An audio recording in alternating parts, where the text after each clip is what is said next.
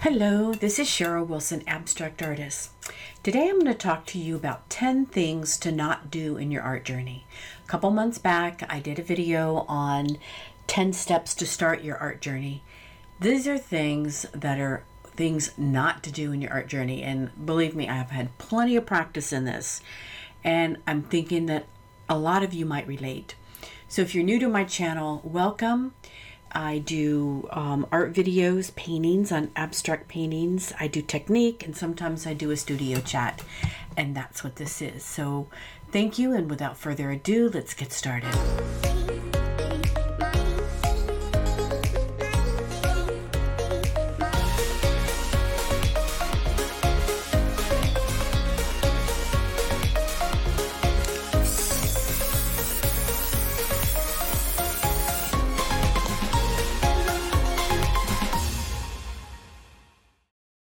1. Don't wait until you're in the mood to create or paint. Just go in there and do something.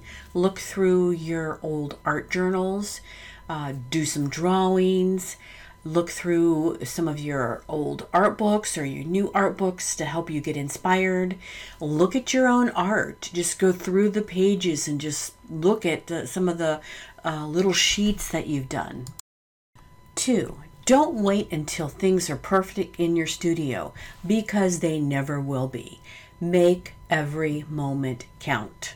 Your supplies aren't going to be perfect. Your paintbrushes aren't going to be perfect.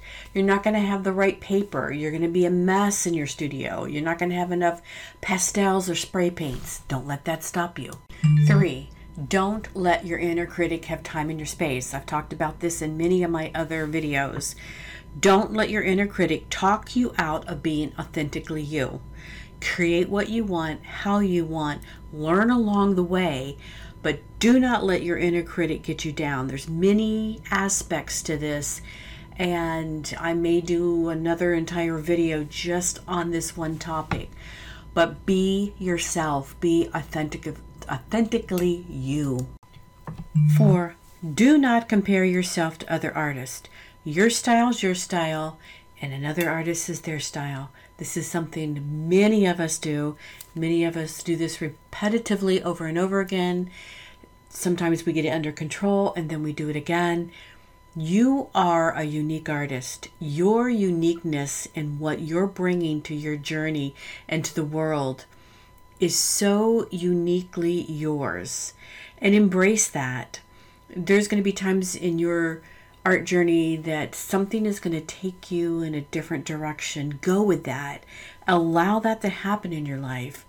But don't compare yourself to other artists because that will actually keep you in a plateau place and you can't grow. Once you just embrace the fact that your art, and not everyone's going to like your art, but there's going to be people who love your art. That's what you need to focus on and capitalize on and grow in your unique style. I hope that makes sense because it's really important. Five, don't let those in your life that don't support you get you down. I do live with an engineer that doesn't understand my art, and I've had to respect my timing with him in my life to spend time with him. I've been married what almost what 40 years, so I do I, do have some some say so in that. But what I'm trying to say here is there the support from him being an engineer in my art journey is not as supportive as I would like. When I first started in my art journey, that really bothered me. We learned to come to a compromise. But I have learned he is not going to understand my art. I am not going to ask him what he thinks of my abstract painting because he likes realism and he's going to tell me he doesn't like my abstract paintings. So, he doesn't support in the way that I think that he should. He doesn't take videos of my art journey with me on YouTube. It's not his thing. I've had to learn to put my art passion and journey where it belongs in my life and not let the fact that he is not a part of my life in this in the way that I initially thought it would be and I am okay with that. I hope that makes sense because it's really important. If you need to get your support from people, find other artists that are just as passionate in the art journey as you are and find ways to connect with them. But don't let the fact that the people that are around you, don't let them get you down, don't let them stop you, don't don't let them tell you you can't do this. Because my mother years ago told me not to do art. She was an academician and she told me to be in an educated field and I did and I waited for years. I got degrees and certifications and owned my own company and I waited for years. And then when I realized that art was such an important part of my life, that's when I realized that how important it was in my life and I hope that makes sense. Number six, don't be afraid of the feeling. I don't know what I'm doing because this is going to happen. It's going to actually happen when you go through cycles in your art journeys. Definitely going to happen when you're in your first maybe 100 paintings. I say 100 because that's kind of where I was. But don't be afraid of being in that space. We all have this feeling from time to time. Just start, take risk Take taking risks leads you to incredible creative moments. Don't be afraid of making art pieces that are uh, hard for you to do. You're going to get to that middle point where you don't know what to do or where to go. This painting right here. A lot of people look at this and say it's ugly, but I learn a lot by doing this because I'm I'm using my brush and making small brush strokes, large brush strokes, taking risks, trying different things, adding that pop of orange. All these things are all within the realm of saying, um, I don't know what I'm doing. But the key is to say, but I'm not afraid to try it. So um, this is a big one. I keep thinking all of them are big. I mean, each one individually are important, but each one individually are important. So this is another big one don't be afraid. Just get in there and do it. Seven, don't stop if you truly want this. We've all been that to that point. Every artist I've ever known, I've talked to, has said that there's been points in their uh, art journey that they have wondered if they should stop, but don't stop. Keep going. Find other ways to get past the pauses in your art journey. A pause is not bad. I put out a video about two months ago where I went down to the beach and I did a lot of walking and a lot of thinking about things. And that pause was very good because there was a lot of note taking that I did and thinking about my what I wanted and um, thinking and taking a pause helps you get past these. But there's things you can do. But don't stop if you truly want this. Eight, don't ask others their opinion of your art or paintings if they don't understand your style. This series is called the Torn series and it's done on paper. And when I put this out, I had some really uh, positive feedback on this series, and I even sold a couple of the pieces. But there were some people that did not understand it. I did not ask their opinion, and I knew not to. I went. I go back to the story about my husband. He loves realism. If you put like a painting of a bowl of fruit in front of him, he would love it. That's the style. He actually has a couple of my paintings in his office, which I think are eh, truly just touch my heart. He he feels that's his way of supporting me, but my style of art he doesn't he doesn't understand it. I don't ask him. I don't ask opinions of people who don't understand. This torn series is was a very emotional, raw moment in my life when I found out a health situation that I it's over now, but I had to deal with and so the art was helpful to me. But if you ask others what they're what they think about your art and you know that they don't like your style of art you're opening the door for them to give you a head scratch and go i just don't know what you're doing there.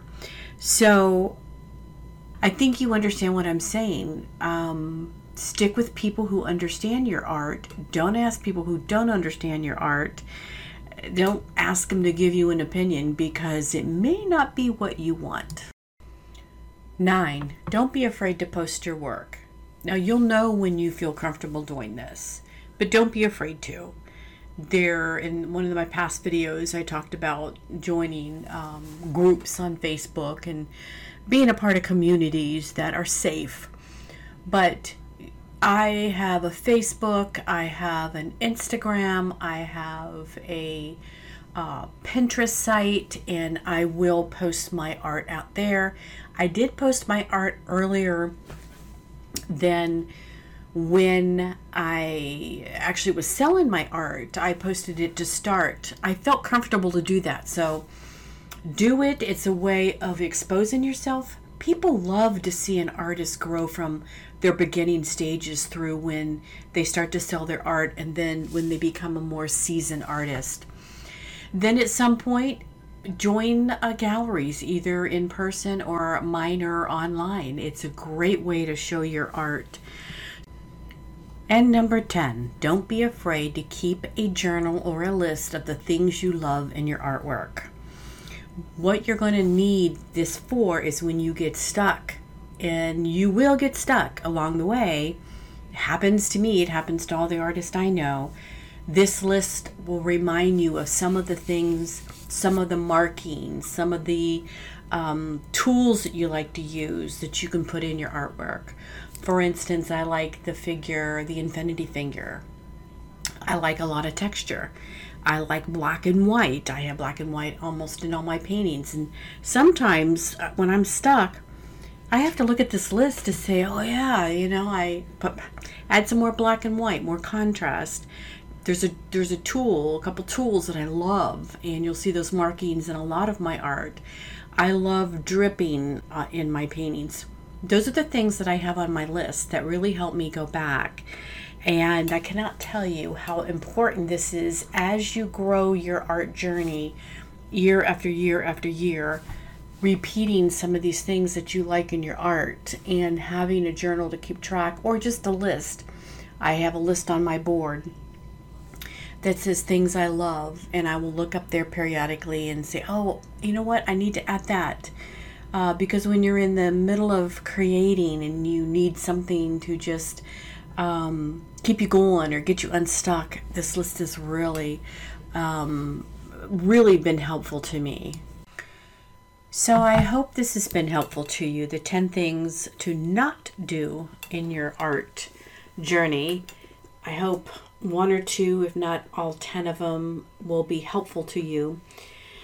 They were uh, points that have been helpful to me. I remind myself, it, it was just a good reminder even to do this to help myself in my journey. But I will have a link below to my PayHip account. It's a place where I put art tools. I keep a very small payment. Some things are free, some things are one or two dollars. They're they're tools that I use, they're templates I use. There's some uh, one that's a bunch of art prompts that you can cut out. Um, and um, you know play like a little game where you you cut them out and then you pull one or two and that's what you put on your art uh, there's some uh, contracts that I have drawn up that feel free to use what I've I've done. I have an artist invoice. Anyway, you'll see if you go out to the link below.